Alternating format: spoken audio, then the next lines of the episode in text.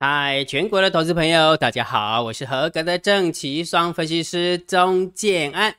今天建安老师要来录制一段节目，叫做时事点评。因为我有跟大家讲说，中国大陆青山集团镍合约被逼空事件，对不对？好，那这个事件发生到现在已经经过了5、6天了哈，也就是说让子弹飞一下了哈。台湾常常是这个样子哈，尤其是我们做金融的哈，你真的要让子弹飞一下，然后确定了一些数字之后，有没有我们再来评论会比较好一点哈？千万不要急急忙忙的呢就下决定哈，就下了一个结论哈。你去看一下一开始发生事情的时候，你去看一下那个 PTT 后一面倒说这个青山集团要怎样，结果到最后面好像被反杀一样，对不对？好，所以不管怎么样，今天老师尽可能的去找一些资料来给大家给科普给大家啦哈，重点是科普给大家，然后尽可能的去求证完之后跟大家讲一些我看到的事实，所以也就是说还是老话一句哈，我所讲的东西你可以相信，你也可以怀疑，好了解哈。好，那如果我们就开始进入那个时事点评的一个开始了哈。那如果觉得建安老师 YouTube 频道还不错，不要忘记帮建安老师按赞、分享、订阅，小铃铛记得要打开哈。那如果觉得这个频道很优质，超级感谢按钮记得给它按下去啦。好，那为什么会有一个中国大陆青山集团镍合约逼空事件哈？来，要把这个事件讲清楚的话，我们必须，今天老师准备了大概10几张的 PTT 哈，那都是文字的，哈。那你听我讲之后，你就会明白说整件事情的一个发生哈。好，那一开始的时候，我们当然就要讲主角嘛，对不对？到底这件事情发生的主角是谁，对不对？有了主角之后，有了事情的经过，有了时间点之后，有没有？诶，那我们对于整件事情，我们才可以去评论，对不对？好，所以这一件事情的主角总共有3个。第一个就是伦敦金属交易所，第二个就是放空的叫做青山集团，第三个叫做多方做多的人叫做嘉能可这一个集团。 OK， 好，所以这个事件的主要的主角就是这3个哈，伦敦金属交易所、青山集团做空的跟嘉能可是做多的，好理解了哈。好，那事情的过程是怎样呢？来，我叙述给你听，好，我叙述给你听。你要先把整个事情的过程叙述完之后，理解完之后，你才知道说哦，原来他是这样逼空他的。那如果假设下次有没有你如果真的遇到这种状况的话，你有可能说遇到那种事情就是事件发生之后有没有那个时间局势比较紧张的时候，就真的不要乱做期货，因为期货是保证金交易哈。OK， 好。这么说好了，时间回到大概在俄乌冲突之前，其实镍合约还蛮平稳的哈，大概一吨有没有？大概是7000块美金啊，一吨大概是7000块美金左右的一个合约的价值哈。那镍的部分的话，就是当然就是在不锈钢里面哦，运用在不锈钢，然后那当然新能源也用得到哈。好，那我就不要去科普那个东西，因为那个不重要哈，我就去无存菁哈。所以事情的经过就是大概的合约就是镍的合约大概一吨是7000块哦，大概的价值是这样哈。好，但是因为俄乌冲突的关系嘛，然后就觉得说因为可能俄罗斯的镍运不出来啊，所以整个市场有没有就觉得说镍会涨价，镍会涨价，所以呢当镍涨价到2万块钱的时候，每一公吨2万块钱的时候有没有？这时候青山集团，因为青山集团他自己是产镍的。他自己是产镍的。我这么说好了，我平常我的镍一公吨我只能卖7000块，但是现在市场上已经涨到一公吨2万块了。那因为我可以做期货，那个叫套期保值。什么叫套期保值？如果假设我现在就用2万块去卖出一个合约的话，那是不是原本我以前只能用7000块买的，但是现在有没有我可以用2万块买？因为我可以卖更高啊，对不对？那以防止整个事情如果假设尘埃落定了，好，然后2万块变成1万块了，1万块又变成7000块了，那就等于是说我没有办法卖在高点，对不对？所以就以那个青山集团而言，他觉得机不可失，我要套期保值，我要锁定我的获利在2万块，因为什么？因为市场已经开始不理性了，拉到了2万块了，所以呢，青山集团他就在2万块钱的这个时间点去卖出了20吨的合约。好，20吨的合约，这样清楚没有？然后交割的品种是 A， 很多人说是什么俄罗斯镍啦，然后什么高冰镍啦、纯种镍啊什么，我们不管，反正我们就有一个名词叫做品种 A， 他就用品种 A 这种镍然后卖出了20吨的合约。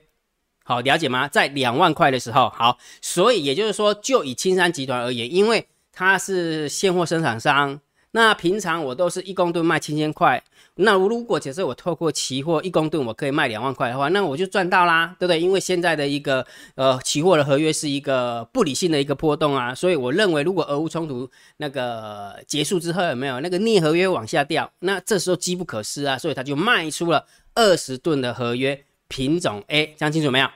清楚哈，好，然后后来呢？事情经过之后，因为俄罗斯跟乌克兰有没有真的是太紧张了？太紧张完之后有没有那个俄罗斯的那个品种 A 有没有运不出来？运不出来，所以呢，他就去交割，改交割的产品叫做品种 B， 品种 B。那记得哈，青山集团它可以用品种 A 去交割，但是因为伦敦金属交易所把它改成品种 B， 等于是说它手中就没有那么多的现货，那么多的品种 B 的现货，这样清楚没有？清楚哈。但是这一点我还是必须要讲一下哈，就以青山集团而言的话，它卖出了20吨的合约，其实有一点 over 它的产能了，有点 over 它的产能，也就是说青山集团在这个时间点上的话，有一点点野心变大了。因为他认为那时候的期货合约有没有完全是不可信的，是不理性的，所以我在这个地方卖20吨的话，我觉得日后往下掉的几率很高，他一定会赚到。所以其实这个青山集团在这个时间点是有一点做错，这是我的看法，那这是我的看法哈。好，那所以伦敦金属交易所的话，就因为俄乌战争的关系，没有办法去交割品种 A， 所以他就把它改成品种 B。好，改成品种 B。好，那这时候嘉能可有没有就觉得有机可乘？因为为什么？他就赌你没有办法拿到品种 B 出来做交割，你根本就没有办法现货，即使你全部开产能的话，你也不可能一时间就凑出20公吨的镍金属就对了。所以这时候有没有嘉能可就赌说你没有现货，所以重点来了，他嘉能可赌青山没有现货，就表示什么？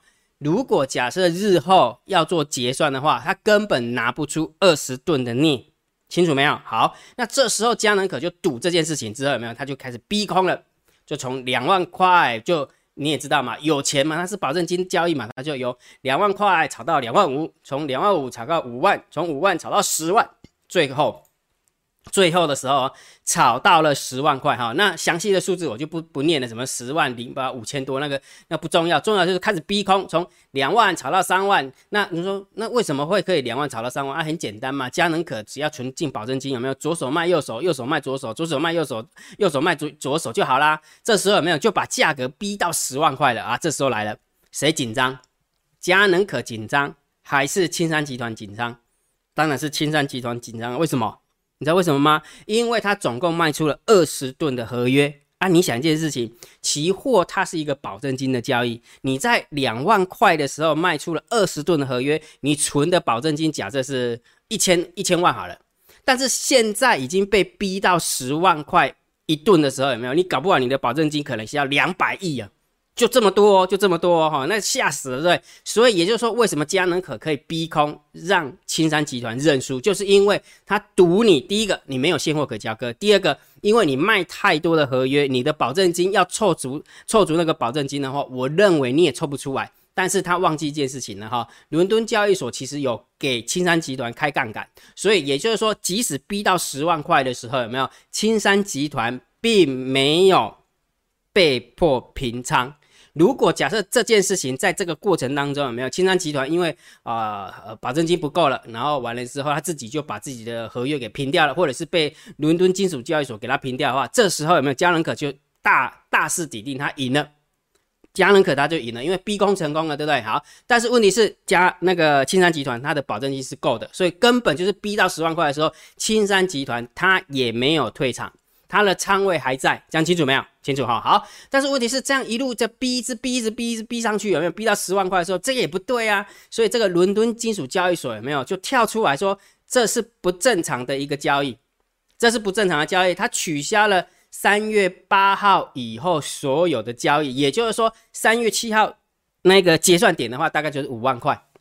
大概5万块，合约大概就是5万块，所以在取消3月8号以后的所有的交易，那你一定会很好奇说，他这个取消交易到底是对青山好还是对那个佳能可好，这个很难定，为什么你知道吗？因为等一下我会跟你讲说，整件事情完之后到底谁输谁，你就知道伦敦金属交易所到底是站在青山集团这一边，还是站在佳能可那一边。好，我倒觉得他很中立啦，我倒觉得，因为事实上他真的蛮中立的，好了解哈。好，所以伦敦金属交易所有没有？他就说，哎，这样不行不行，这样逼下去的话，那个青山集团就嗝屁了。但是问题是，伦敦金属交易所为了要维护他自己的一个交易的品质啊，如果假设这种逼空事件发生的话，那以后谁还敢去伦敦金属交易所交易啊？那如果假设我有现货的，我这样被你逼空一次、两次、三次，那哪受得了啊？对不对？也就是说，这也就是说，伦敦金属交易所跳出来说，3月8号以后的所有的交易都不算，而且它还改了新规则，它就增加了涨跌幅限制，而不是那一种没有涨跌幅的哈。所以你看哦，如果假设我们按照旧的游戏规则的话，其实佳能可它可以一路逼到1000万，逼到两千万，逼到1兆。逼到青山集团，他没有保证金的时候，有没有？他自然而然就会被伦敦金属交易所有没有给被迫平仓，因为你的保证金没那么多啊，了解没有？好，所以伦敦金属交易所就跳出来说这样不行不行不行，所以3月8号以后所有的交易都取消，然后完了之后也更改游戏规则。好，那这时候呢，我们就把时间有没有定点在3月7号，好不好？定点到3月7号，因为3月8号已经全部结束了嘛，对不对？好。所以那时候3月7号大概的合约价格大概5万块每吨，好，5万块每吨哦，5万块美元每吨哦。好，那你请问一下，青山集团卖多少？它是卖2万嘛，对不对？好，每吨嘛，但是它有20吨的一个合约嘛，所以等于是一吨的合约，它损失了3万美元，对不对？所以3万美元一吨的合约3万，那20吨的合约呢？所以就以青山集团而言，它账上就亏了60亿。他账上就亏了60亿，有恐怖吧？有啊，啊死啊！这个账上亏60亿哦，我看这个青山集团应该要嗝屁了，要破产了，对不对？所以这时候呢，青山集团有没有就找上了佳能可，就找上了佳能可能协商哦，你这样不行哦，你这样子根本就是耍表，对不对？又根本就是逼空啊，什么之类的。然后青山集团那个佳能可说好啊，要协商可以啊，要协商可以。唯一的条件就是我要你青山集团在印尼的某一个矿场的股权60%，如果你是青山集团，你会怎么样？一点冰的啊，没送啊，对不对？所以你很明显嘛，其实这个佳能可就是没来讲，就是应该是他不只是觉得有机可乘，他其实明面就是为了要搞倒青山集团啊。其实有很多的集团都很多的历史事件都是这样被西方犹太人搞掉的。好，那我以后再讲啊。好，所以青山集团就找上了佳能可说，我们来协商一下吧，好不好？我账上有60亿的一个亏损，但是问题是你这样逼空的方法根本就不对啊，你这样逼空的方法不对啊，对不对？好，所以那怎么办？要不然就承认损失，然后完了之后你要60%的印尼的矿产股权给我。好，这时候青山集团没送啊，为什么？因为我为什么要割地赔款啊？对不对？你自己用这种不正当的手段，对，左手卖右手，右手卖左手，把整个价格炒高的。而且讲难听一点，我也没有被迫平仓啊，我的仓位还在那边啊。好，所以这时候有没有就协商破裂？好，那这时候就来了，青山集团找上佳能可协商破裂，那怎么办？你如果假设要干倒佳能可的话，那怎么办？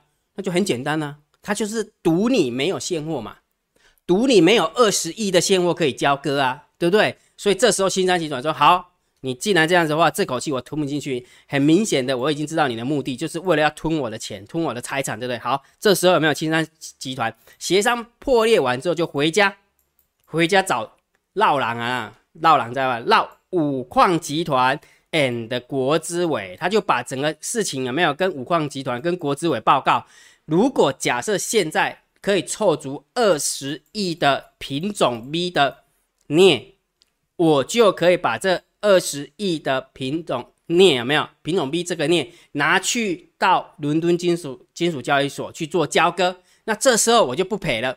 为什么？你一定会很好奇说，为什么20亿交割完之后就不赔？为什么？因为我卖出的状况，我是在哪边卖？我是2万块钱卖的啊，对不对？好，那你想一件事情哦，你注意看哦，他是不是在2万的时候卖出一个合约，对不对？他总共卖了20吨的合约嘛，对不对？但是3月7号的时候是不是5万块，对不对？5万块，好，所以这样一来一回的话，他是不是就亏了60亿，对不对？好，但是问题是，如果假设我手中有20亿的什么20亿等20吨啊，对不对？20吨的那个镍的话，我是不是可以拿给金属交易所？ 伦敦金属交易所，然后伦敦金属交易所又拿给嘉能可，因为嘉能可它是买方嘛，表示什么？你想货嘛，你想要用货嘛。好，那这时候伦敦金属交易所有没有就叫哎来嘉能可来，你来，我已经凑足了你的对手方有没有已经凑足了20吨了？那请问一下嘉能可要拿多少钱出来？因为那时候5亿是结算价啊，5万块是结算价啊，所以5万乘以20吨的话，是不是就100亿？所以等于是，也就是说，因为那个 青山集团，它总共可以拿20吨的镍出来做交割，所以嘉能可就被逼着要拿100亿出来，把20吨的货给吞到肚子里面去。啊，能了解吧？好啊，这时候有没有这100亿是不是就变成那个青山集团的那个钱了？但是因为它这边账上亏损有60亿，对不对？所以其实实际上它是赚了这当中的价差。 这当中的价差就是40亿，没有错。这本来就是青山集团他想要那个锁定的一个获利嘛，对不对？但是当然还是要扣成本啦、啊。哦，扣成本好。我的意思是说，在不算成本的状况之下，这100亿就会跑到那个青山集团这边。但是问题是，他做空赔了60亿，所以实拿只有40亿而已。但是嘉能可有没有就必须要拿100亿出来，然后呢获得20吨的镍，你了解吧？好啊，这时候来了。如果假设你是嘉能可，你觉得 你会吞进去吗？笑诶哥，因为为什么？不要忘记了，一开始的时候就以镍还没有发生状况之前，有没有大概就只有7000块而已啊？每一吨的镍大概就是7000块。我现在公告，我嘉能可用5万的一个资金水准去买一吨的镍，我是太可怕了。所以也就是说，即使我拿到20吨，拿到现货之后，我拿到市场去卖，我也卖不出那个价格。所以基本上这样，如果假设有现货交割的话，嘉能可就输了，就必败无疑了。 啊，你了解吧？好，所以整件事情发生到这边之后，没有你就一定有一个问号，对不对？有个问号，到底整件事件而言是谁输谁赢？整件事件而言，到底谁输谁赢？就以刚刚的推论，好不好？就以刚刚的推论，第一种状况，真的青山集团找到了五矿集团跟国资委，就是中国大陆的国资委哈，真的可以凑足20吨的镍出来做交割的话，青山集团小赢。我讲的是相对嘉能可哈，青山集团是小赢，但是嘉能可大输，因为为什么？他吞了20吨的镍下去，而且是用高价买进。